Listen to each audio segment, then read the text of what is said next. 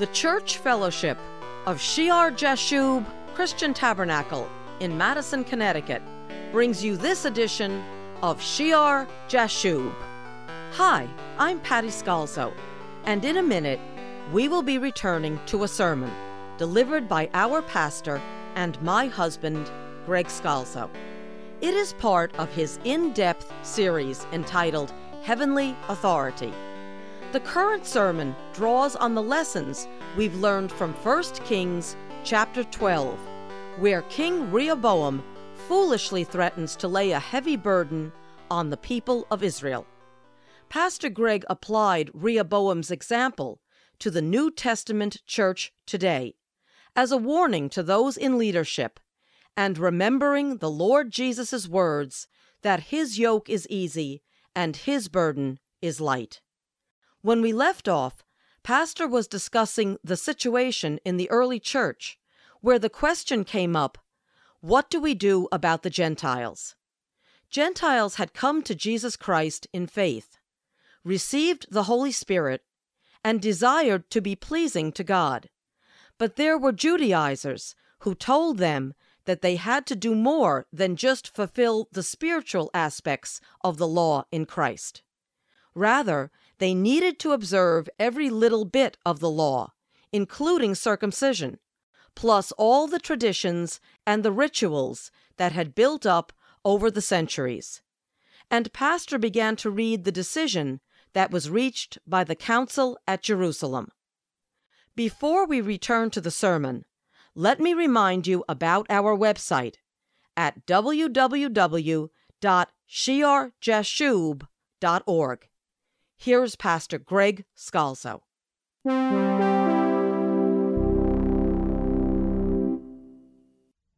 The council met, and in Acts chapter 15, we read uh, in verse 6 Now the apostles and elders came together to consider this matter.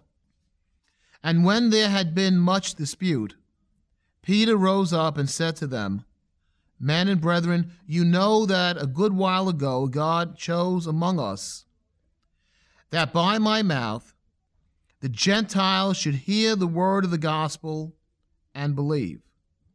So God, who knows the heart, acknowledged them by giving them the Holy Spirit, just as he did to us, and made no distinction between us and them, purifying their hearts by faith. Now, therefore, why do you test God by putting a yoke on the neck of the disciples, which neither our fathers nor we were able to bear? If we as Jews cannot bear this weight of tradition and rituals and the observance to the law, how do you expect these Gentiles who have been so far away, who have come to a knowledge of God through Jesus, why would you place such a heavy yoke, a heavy burden upon them? Verse 11 But we believe that through the grace of the Lord Jesus Christ, we shall be saved in the same manner as they. Trying to observe the law and all the Pharisaic uh, embellishments upon the law couldn't save Peter or James or any of the Jews. Everyone was saved the same way by faith in Jesus Christ. So, why lay this great religious burden, yoke, upon them? And then, after more prayer and discussion, we read uh, down in verse 28 the actual letter that the council sends back to the Gentiles. In verse 28, for it seemed good to the Holy Spirit and to us to lay upon you no greater burden than these things that you abstain from things offered to idols, from blood, from things strangled, and from sexual immorality if you keep yourselves from these, you will do well. Farewell. No further burden. Just these very basic things no idolatry. From blood, the Gentiles were great for eating and drinking blood, and obviously, you know, that was forbidden by the law, and the great symbolism involved that the life is in the blood, and the only life you can have inside of you is Jesus Christ. And obviously, from sexual immorality. And then they knew from the gospel that they were to love the Lord their God with all their hearts, mind, soul, and strength, and they were to love their neighbors as themselves. They knew the teaching of Jesus. With these few things he gives them, they place no greater burden, no heavier yoke upon them. We are called to be bondservants of Christ, bondservants, slaves. There is a burden that is on us. But sometimes religion can put a person in bondage to that which is empty, unnecessary, the heavy hand of some religious Rehoboam, a heavy yoke that he thinks is right for you, but it's not part of the gospel. It is not part of the requirements of Jesus Christ to be holy and righteous and just. These are additional things, rituals, traditions that are just heaped upon. And a matter of fact, the more they heap upon, the less you hear of the pure gospel, the salvation in Christ, the holiness, the purity that is in Him, the baptism in the Holy Spirit, being new creatures in Christ. That gets pushed to the background as you become preoccupied by the heavy hand, the burden of the religious institution. Paul fights against this in the letter to the Galatians. In chapter 5 and verse 1, he proclaims, Stand fast, therefore, in the liberty by which Christ has made us free, and do not be entangled again with a yoke of bondage and the freedom in Christ Jesus, the freedom of holiness in Him, of the new life in Him, not to again become entangled by a yoke of bondage to rituals, to do's and don'ts on food and regulations, when to fast, when to go to a feast. All these things seem religiously important, all these religious duties, but it takes away from the purity of the gospel of Christ. We are called to keep God's true, spiritual, holy commandments. But John tells us in 1 John chapter 5 and verse 3 For this is the love of God, that we keep his commandments, and his commandments are not burdensome. His commandments are not burdensome. In the Spirit, in the Holy Spirit, if we let the Holy Spirit work through us, the things that the Lord requires of us, it's not a heavy burden, it's not a heavy yoke. We can do it in Christ.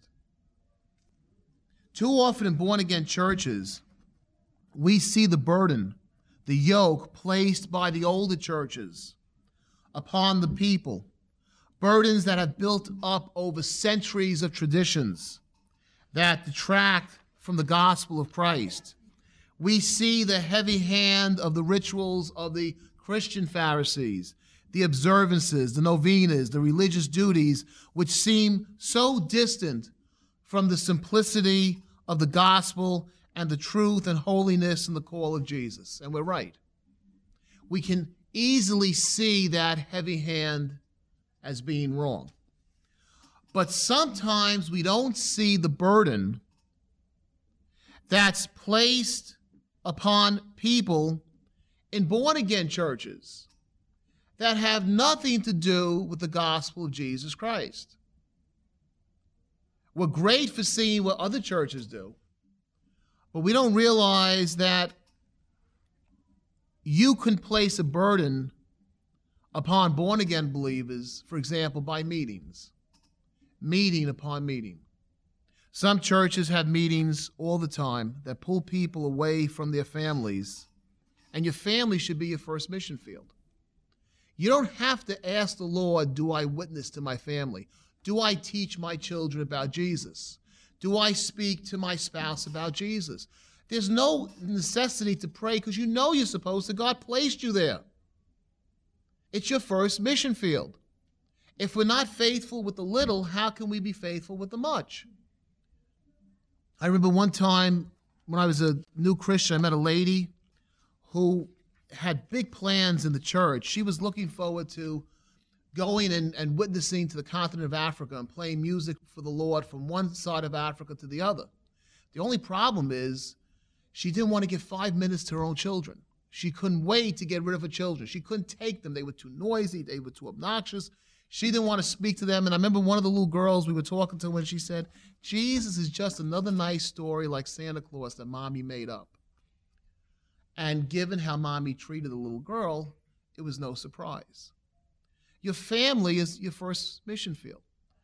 And if you go to church meeting after church meeting and you're not there to, and a lot of times, if you're a Christian in a family, if you don't have a Christian spouse, if your children haven't come to the Lord, it might be a nice place to be in the church Monday, Tuesday, Wednesday, Thursday, Friday, Saturday, Sunday, and be away from her or be away from him. But that's not wise. It's not wisdom in the Lord. You have to be there to reach them. Mothers spending hours upon hours in church activities other than the Sunday service, which obviously we all should be on the Sabbath together one time a week to worship. Rather than being with their children, making sure the next generation grows strong in the Lord, and doing it because, well, the pastor said I have to be at this meeting, and pastor said I have to be at that meeting, and pastor said I have to be at that meeting. Now, we don't say Father, Father, Rabbi, Rabbi, but tell me what the difference is if pastor says and you just have to hop that moment. Isn't that a heavy burden, a heavy yoke? And we can do the same things without rituals that an old time, traditional, Orthodox, Catholic church can do with rituals. It just doesn't look the same. But it takes the people away from the purity and the importance of the gospel and can move us into having to do stuff. You don't like the word stuff, but I can't think of a better word here. Stuff. Whatever the stuff is, you fill in the blanks. If you've been around Christianity for a while, you know there is stuff. There's always some type of stuff, right? doing stuff that takes away from the importance of what we have to do. There is a burden we have, but it's easy and it's light and it's doable. The commandments of God are doable in the Holy Spirit. But you know, you could be made to feel guilty very easily by a Rehoboam. Don't uh, misunderstand what I'm saying. Church activities can be educational, church activities can be strengthening, church activities can be good. I'm not taking away from the different activities. They may have a role, they have a function. They can provide the additional fellowship that some people who have no families, no support, they need a little extra time together with believers more than just on a Sunday. But too often, they become another requirement. That's what I'm speaking about mandated requirements that take away precious time. And you know, you know, the time is being sucked away like a vacuum from the American families, Christian and non Christian today, that people just don't have time to be together. Join Pastor Greg Scalzo on the web. On the Shear Jashub website, you will find information about Shear Jashub Christian Tabernacle, as well as an archive of our radio programs with in depth Bible teaching and preaching. The address is www.shearjashub.org. And can I ask you to pray about supporting this ministry? It is so important for the time that we are in that there would be solid Bible teaching on the airwaves and available on the internet. Our address is Shear Jashub Christian Tabernacle, P.O. Box 518, Branford, Connecticut 06405. And may the Lord Jesus bless you as you serve him.